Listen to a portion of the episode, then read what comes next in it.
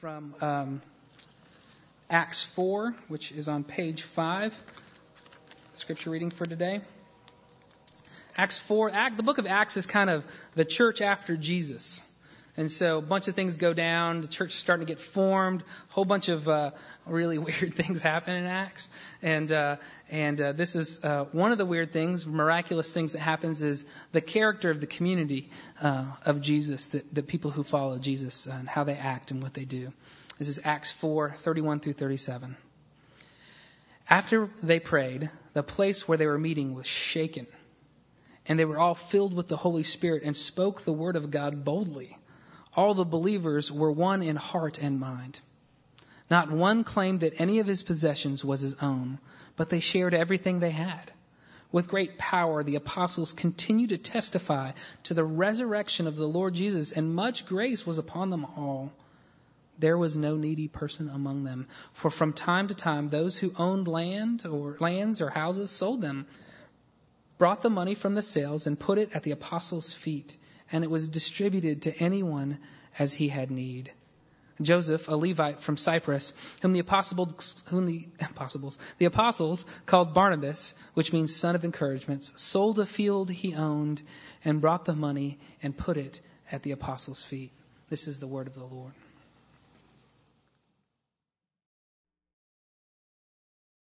Good morning. I'm Howard Brown, senior pastor here at Christ Central Church, and um, I'm going on vacation this week, and I won't miss y'all. No. um, it's about time. That's all. I'm feeling good. Um, um, all right. I kind of have vacationitis, so y'all just have to give me a minute here, just to remember I got something to do this morning. Um, we're going to continue our mercy series, and um, we're going to as you can tell, look at the book of Acts, and we're going to look at the church's call to show mercy to itself. The church's call, the community of faith's call to actually rid itself of poverty. That the practice of mercy begins at home, among God's people, in His church.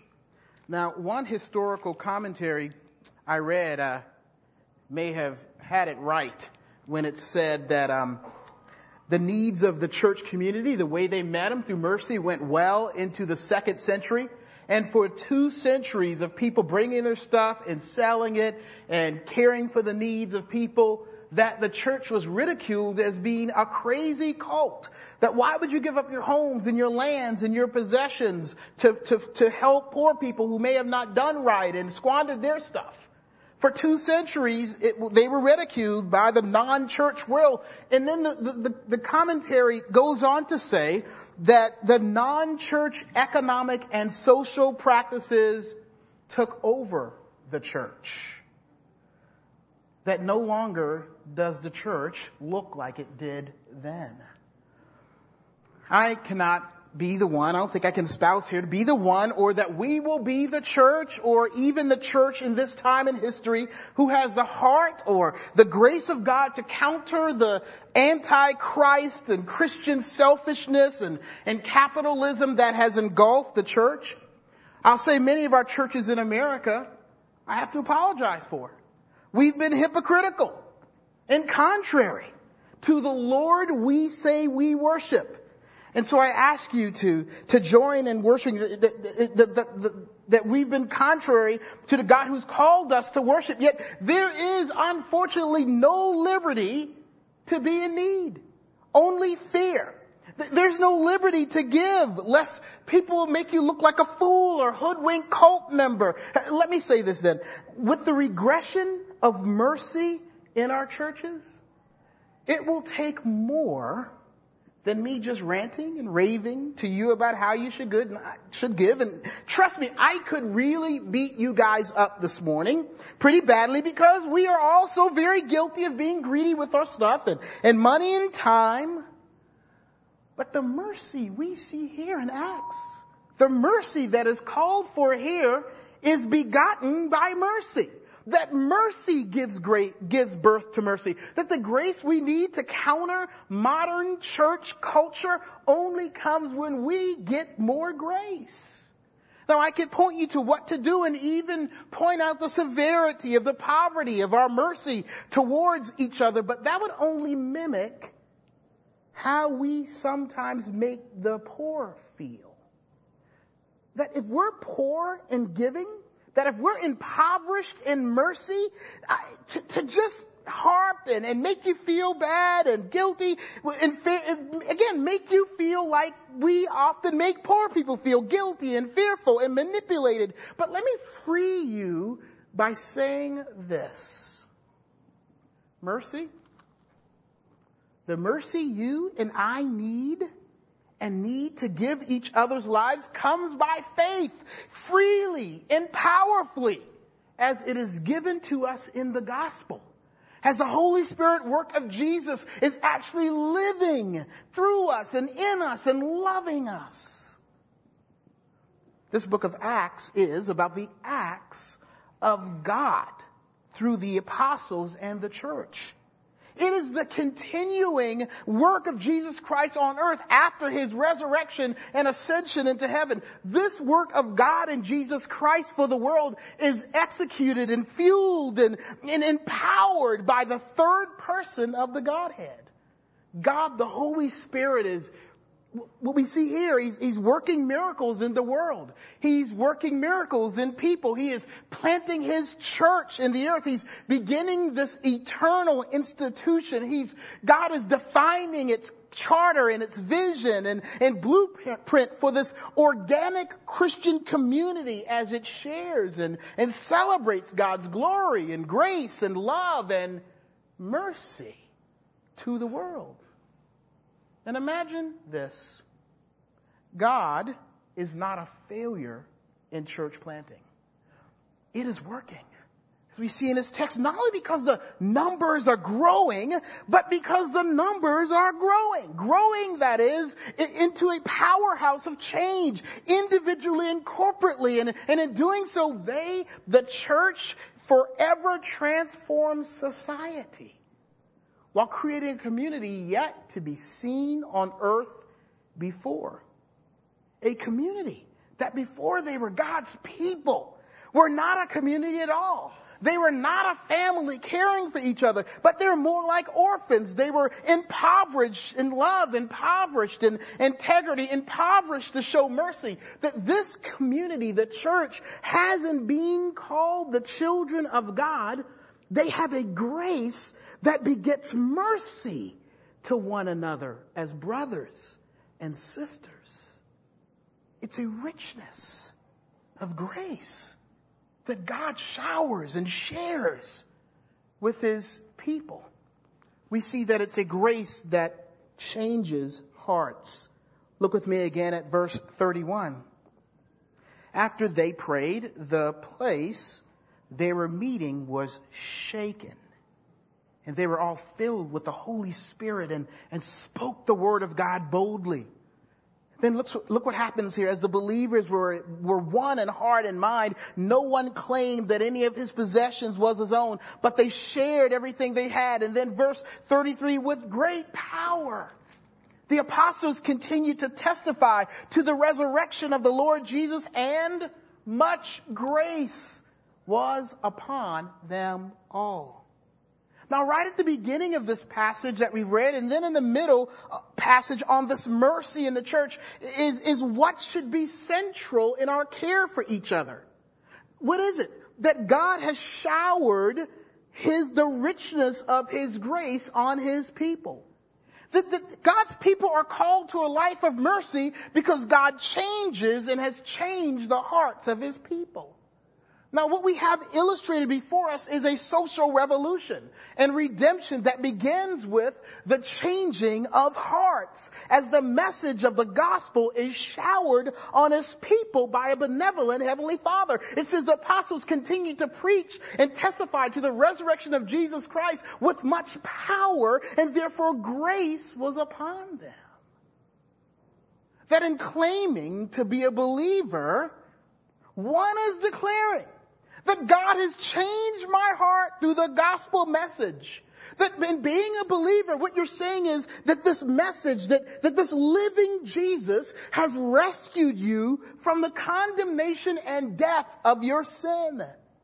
That therefore you do whatever you do that you show mercy to each other and desire to show mercy because of Jesus. Because of Jesus' presence and power at work in your heart as you've heard the gospel.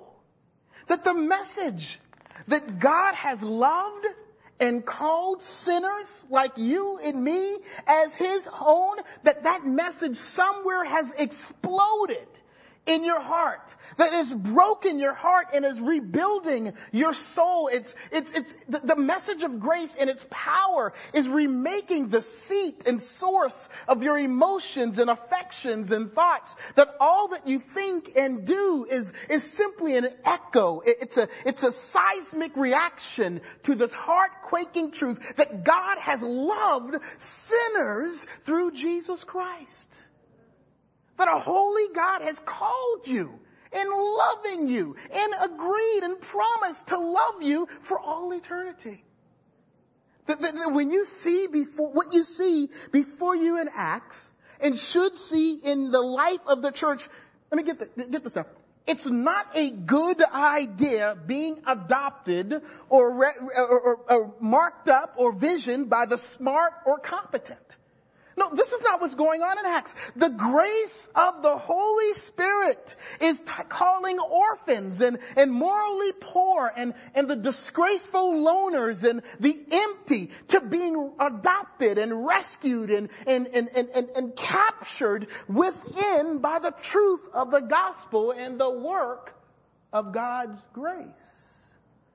Not only that, but his people's hearts are growing and changing and challenged to be more merciful because hearts are being changed by Jesus. And I want to make this clear that this gospel message has not changed. That what the t- apostles are preaching and teaching continues to be about a resurrected Lord who comes to be a friend and savior and Lord of sinners.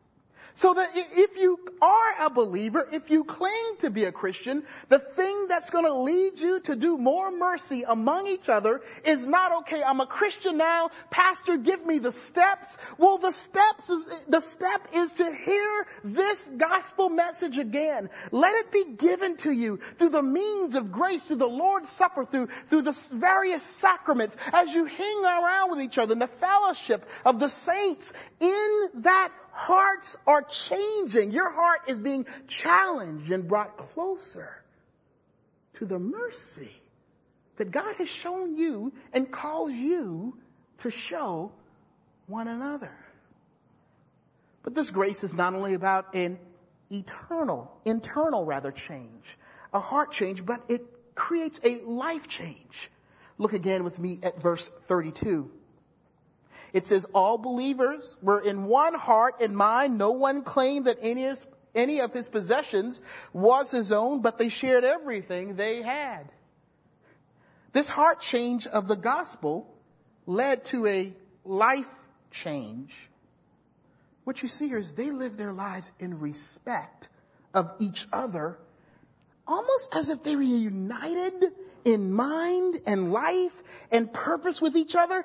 And that's because they were brought into one heart by Jesus. That his powerful work through the Holy Spirit has somehow knit them together, that their lives are synchronized, that they're in respect with one another because they are synchronized with heart, in heart with Jesus according to what the gospel says. That people are believing the same things. That we are desperate sinners who have been rescued by a mighty and holy God. And that that synchronize, that we all believe the same things. It begins to knit our hearts together and now we have a one mind, a one purpose, and one family. It's almost like a cellular existence. You know, not cell groups. That's a good idea too, but a cellular existence that, that like cell phones, that we, if we have the same provider, then we have the same time on our little phones. That if we have the same provider, if we're in network, then we're freed to have relationship with one another. That our provider, Jesus, has paid a price so that we can freely love one another. That we live in unity with one another. Because you're synchronized. Because we have the same provider, not Verizon, not AT&T, but Jesus. What that means is when you look at your, your life as a clock, as, as being in sync with something, now your time is not your time. It's the time that belongs to us. It is His and we are His. And, and so now my time is your time and my life is purpose and provided by Jesus. So now my life is changed for you. My life is now different. Their lives have been changed. That's what's going on here. Altered invigorated, redesigned, if you will, by Jesus. That when Jesus changes your heart by grace, grace is the way we live our lives, that there's no disconnect between the two. The, the theologian Jonathan Edwards said that, that, that um, below each action is a heart desire that our actions are relegated and our lives are changed because our hearts are changed. There's no disconnect that what you do is truly where your heart is. I say this so that we can look to hope in this for all of us. If our lives are not filled with mercy and care for one another, if we are not merciful, if we live lives with walls around our homes and our schedules and our finances are held against each other in the community of faith, then it is not that you need a lifestyle change. That comes after you get a taste and effectual eating of God's grace that your life is tight against others and resistant in being synchronized to helping and being helped, let me tell you, it's not your palm pilot. It's not because there ain't enough room between five and nine. It's not because you have not yet gone to the financial planning class to get wise advice. This thing, mercy to each other, is an organic and living operation of Jesus Christ in the life of His people. What you need to make those things, your schedule and Palm Pilot and phones and, and planning and finances, those things be godly and gracious is more of the gospel. More reflection on what is true. That you've been loved by God as a sinner undeserving. Here's the good news. What we see here is that God is and does shower His grace on His people through His Holy Spirit. Don't you know that is what this church thing is about? It's not about the church doing mercy, therefore trying to be the church. You know what the church is? The church is about God doing mercy in a community of people.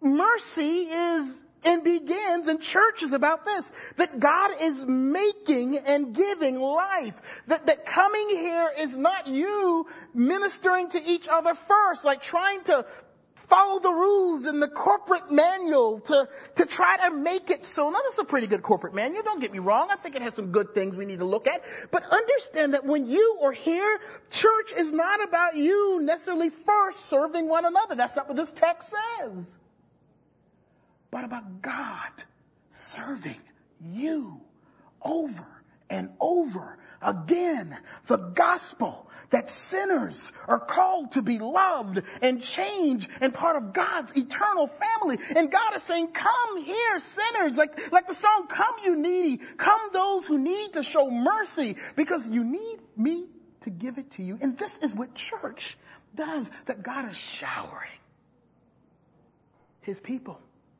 with his words, That God is showering His grace in the lives of His people through powerful means like the sacrament. That He is showering His people as we fellowship with one another and hang out and share our lives and pray for one another. This is not your work.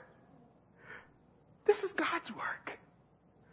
And so we seek Him that it would be done. We see that God does something else powerful in the life of His church. God shares the richness of His grace with His people. And He does so by providing our gifts, our excess, our giving, our finances, our stuff. Look with me at verse 32 again. It says, all the believers were in one heart and mind. No one claimed that any of his possessions was his own, but they shared everything they had. And it says here, with great power, the apostles continued to testify to the resurrection of the Lord Jesus and much grace was upon them all. There were no needy persons among them. From time to time, those who owned lands or houses sold them, brought the money from the sales, and put it at the apostles' feet, and it was distributed to anyone as he had need. What's going on? Obvious, they did not claim any possessions as their own, but they shared it with the church, and in doing so, knowing to do so, to bring it to the apostles, that the apostles were called to share it with those who were in need. Now let me explain the difference between this and communism. It is not that what they had actually, that what they had actually belonged to everyone or to the church government. It was given as their belongings to the church for the people. Now what does not their own stuff mean? Counting it as not their own. It means their resources, their stuff was deemed and seen by them in their giving, obviously, as belonging not to them, but to God. And thus given to what God desired for them and it. Now remember this is still about the work of God through His people and not about a good magazine worthy money decision. What they are saying in conjunction with this Old Testament concept of, of God blessing Abraham and his people and his descendants with the land, a land that would never be lost. It, it, all the wealth and, and that they had or, or built belonged to God as a blessing of his grace to them. So in Abraham, when God said, Abraham, I want to have a relationship with you and I am going to bless you. My grace is going to give you a land and you will be blessed with a land and a people. A land flowing with milk and honey, with, with prosperity. So what we see happening here is a return, well, better yet, it's a fulfillment of the promise that the land would be for his people, a blessing from God for and to his people. So that families, now remember, family's different now. It's not just your immediate family. You're now in the family of God. So get this. Just like the land concept in Old Testament, that families would continue to praise God. That they would at very least be able to look at the inheritance and wealth of the land from their family and not say thanks dad or thanks mom or thank uncle or thank brother or thanks sister, but thanks be to God who has given it. It was revolutionary what was happening here. They began to actually believe that possessions came from heaven. And in giving them, they pointed that God had given it and God is going to use it to care for me and my family. And guess what? If you're a believer like I'm a believer and we have the same Jesus and we're, we're in the fellowship, what it says is not only has he given it to me, but brother, according to the blessings of God we see from beginning to end, it's given for your sake too. I call my dad sometimes and I'm like, hey, I, my mom would pick up and I want to talk to daddy. Tell him we ain't dead yet. He can't have the house yet. You know, it's, it's, it's one of these things where we go home to our house. I don't know why. All the years growing up, I didn't look at stuff like that, right? I go home now, I'm like, y'all need that? You know, and my, my dad has this real nice Jonathan Green, um, you know, signed, print, whatever, okay? And we look at that thing and Terrence, Joel and I will be like, I'm getting that, brother. Daddy, remember me in the will. You know, and anytime he roll, gets some, a new piece of art, I get happy. Because I think, yes, God has blessed us.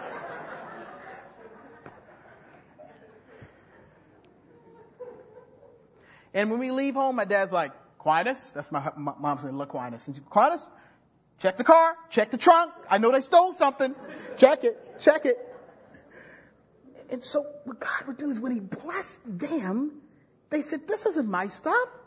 This is God's and therefore belongs to God's people. And as they laid it before the apostles' feet, they were giving the land to whom it ultimately belonged. It was God. And the apostles represented God, the church. And so here's the revolutionary thought that they had their stuff that belonged to God and they gave it to God's people through the church. They handed it to the apostles and the apostles knew the needs of the people and they gave it to those who had need.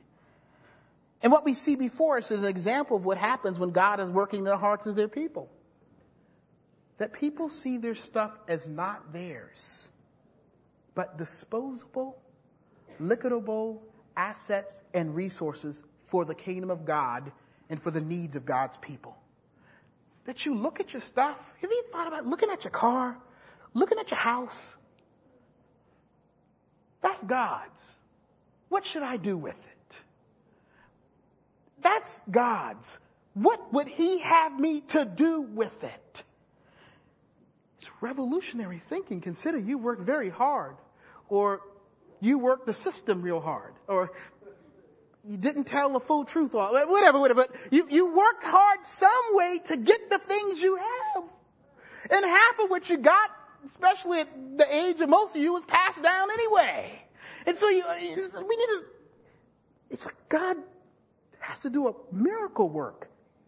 For people who, in American system who've been learned, taught, you know, work hard and you get. That your stuff is a product of hard work. And yes, that's true, but there's something that supersedes that. When you become a believer, you're supposed to kind of lose your mind. You, you kind of get crazy and you look at your stuff and the stuff that you've worked hard. I mean, I know some of you have saved money to get that piece of furniture or get that car. You put it in the shop. You've worked hard. You're making sure that thing gets to 200,000 miles. You have worked so hard and you have to look at it and say, it's yours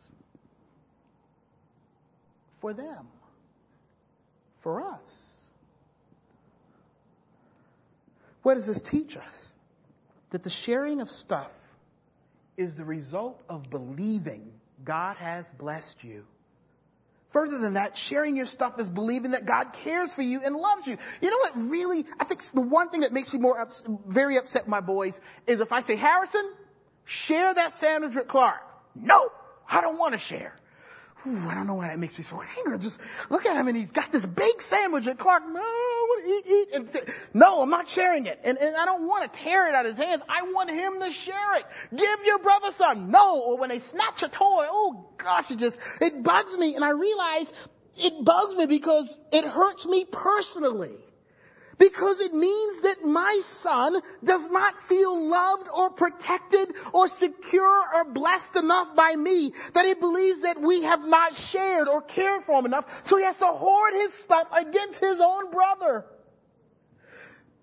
okay, yeah, he's sinful, he's done wrong, but something in me says, what have I taught or given or not shared or not shown my son that makes him think his parents do not care for him or share for him enough where he can be free to give it to his brother who's hungry? Selfishness says, God, you've left me to fend and earn for myself to be merciful and give grace to my own life. You have not provided enough. You have not provided me security. You have truly not been a benevolent and loving father. I have to fend for myself, so I even fend against my brothers and sisters in Christ. But the message of God's grace, get this, is this. That's so crazy. God has been generous and good to sinners. That's the gospel. Have we not heard that? God is like, have you not heard that? No, let me take it one step further. Have you not seen that in, in Jesus' sacrifice on the cross? Do you not know it? Have you not remembered that his body was broken and his blood was shed? Here's a sadness to us holding our stuff and our time and our home against others. We really don't believe God is or has been loving and merciful enough to us. I think about the way we run security on our lives. Christian, Christians are like a bank, aren't they? Aren't we? Our savings off limits to what is perceived as frivolous giving to another. And what's funny is many of us have learned money and time protection from churches, from pastors who said after five, shut down. You deserve it. You need to rest. That, that somehow we've learned that, that, that, that, we're protecting our money for our kids and for vacation. Who taught you that? I hope I didn't because it's wrong. Our savings are awful. And many of us have, you know, here's, here's what happens. Christians, why can't you reach them after five or six o'clock? Why do you always get the answering machine? Why do they call you when it's nine o'clock the next morning? What kind of Christianity is that? Ring. Hello, you've reached the voicemail of. Next morning, see you. Oh, brother, it was family time. And it is true, it's family time. I get it. But why is it that we're constantly like the bank? It, them buildings downtown, that's, that's the way we've been taught to live our lives? Is Bank of America and Wachovia our new church? that after six you shut down to your brothers and sisters in the name of some kind of pseudo family moral value? How can we say that? What does the message of God's church say and minister to you? That God cares for you. Jesus' work and message says loud and clear, God has shared His Son and the benefits of Him with you and it doesn't close at six o'clock. It says here in the scriptures that he who did not spare his own son, but gave him up for us all, how will he not also along with them graciously give us all things? That how you handle and view all things is directly associated with whether you believe or have truly been embraced by this God who has shared his son out for you. He is the Father, that he is God that he has given you all things, that they are not your own as much as you are no longer your own. Now here's a community connection. What you believe about yourself comes out in how you give for the poverty of those in the community of faith. That if you believe you are not your own, You've been bought with a price, that the gospel says that to you, and that therefore you have not provided your own stuff, that God, the one you belong to and has cared for you, then the organic progression is this. You will believe that your brothers and sisters, they are not their own. That God too wants to bless them with His stuff. That as they belong to God, they belong to you. That as your stuff belongs to God, then it's disposable to God for them. And in doing so, we take confidence in the fact that in, in sharing His grace, God has provided for our deficiency. Want you look one more time at verse 34. It says there was no, there were no needy persons among them. From time to time, those who owned lands or, or houses sold them, brought the money from the sales and put it at the apostles' feet, and it was distributed to anyone as he had need. Now, we're not going to do the Barnabas part, even though it's in your text. Part of me thinks it kind of goes with the Ananias and Sapphira story, which is in verse, chapter 5, verse 1, so we're not going to go there. But what we see here is they gave as people in the church had need. Now, I want you to see this. There is something else being presented at the feet of the apostles that is silent here. It's the needs and request. That there is some knowledge of who needs help. Which means not only are people giving freely, but people are asking and requesting and showing needs freely. Like, help me. I can't give you anything. I can't handle no 18% interest. Give me something that, that people are, that, that people are receiving and, and, and asking freely and after receiving it, there is an obvious change and help that they were seen and known, that was seen, known by others. That one day you were getting kicked out your house and your furniture was on the sidewalk and the next day you were in the house and smiling and happy and cooking. And, and, and people see that. They can see, hey, I re- that person, they needed help yesterday. Well, today, they hang hanging strong.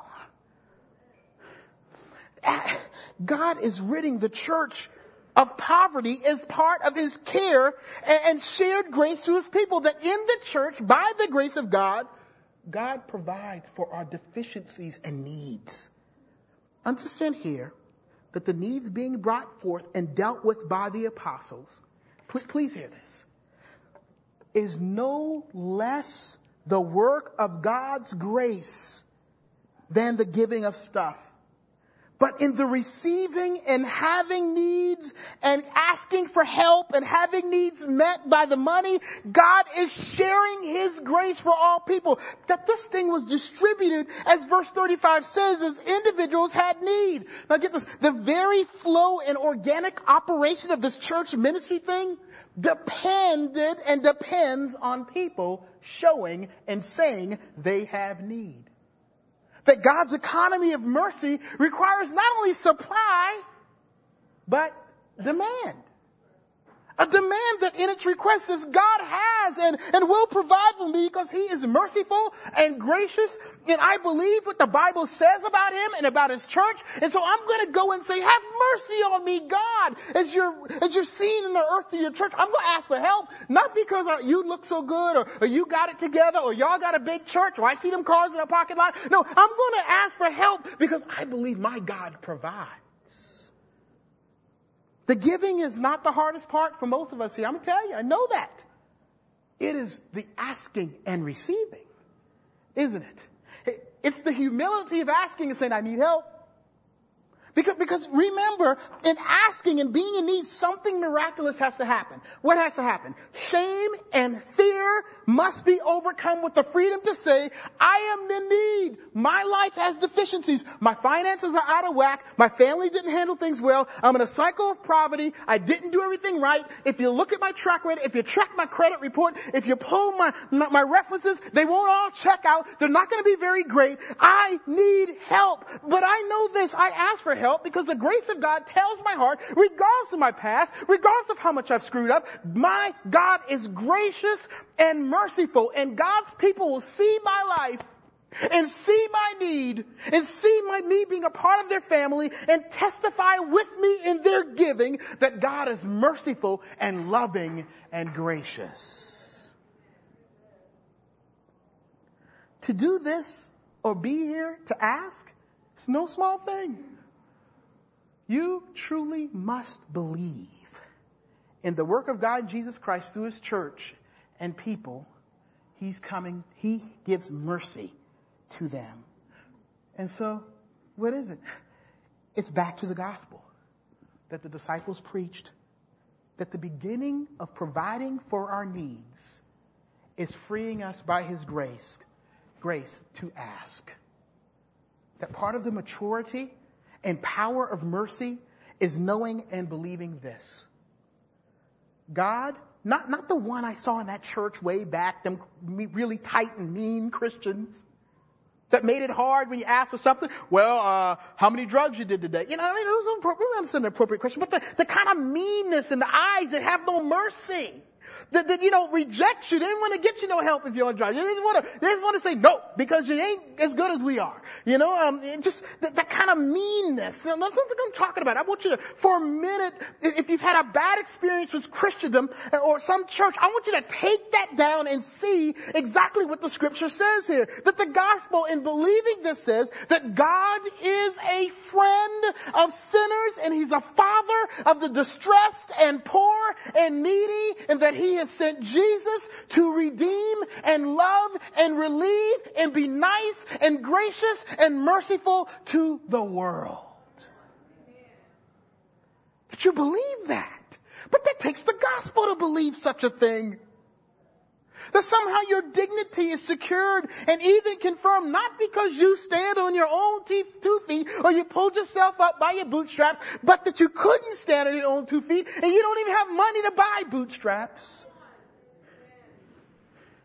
That God wants and must bless you and love you if you're going to make it in real time and real space.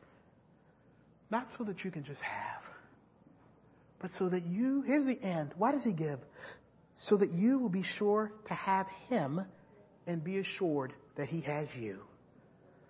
You and asking are used by God. Don't you know the ones who ask? You're used by God mightily. Not only to generate gifts of grace, but when you're in need and you ask, hearts of grace are born and challenge of people who have forgotten. Don't you understand? People, this, this is why it's so important that people bring their needs. Because those of us who are competent and have a nice bank account and savings and things are straight and no debt and no problems and we know how to handle our money very well, this is what happens to us. We forget what the Bible says about us.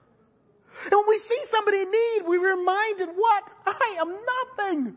I'm, I'm a squandered sinner. Uh, I'm undeserving. I've, I've squandered this life. I'm sinful. I've taken what God has given me and I've used it for wrong things. And when they see a brother and sister say, I need help, they see themselves all over again saying, God, I need your mercy. And I need your grace. The advantages of neediness is like getting a kind of a, a, hug from God's blanket of security, kind of a naked hug. You know, you feel God right close to you, man. When you've been in need, and you need help and you're poor or you're struggling, maybe not with money, but with loneliness, you can't find no childcare, can't get no ride, can't no one to call you on the phone, the phone don't ring between 5 and 10 o'clock at night, you go bed at night, wondering if anybody on the earth believes or knows you exist. There's nothing like having God hug you. It's a, it's a nakedness. The only thing you feel next door to you, next to your skin is His love and His care for you. We all need mercy. And as a church, we are compelled by the gospel to see our deficiencies. I'm not talking about money, just about money. Because some of you are rich and lonely. Others are poor and angry. Some of us are trapped in perpetrating like we have when we are truly indebted to the world for a lifestyle and worth we borrowed on.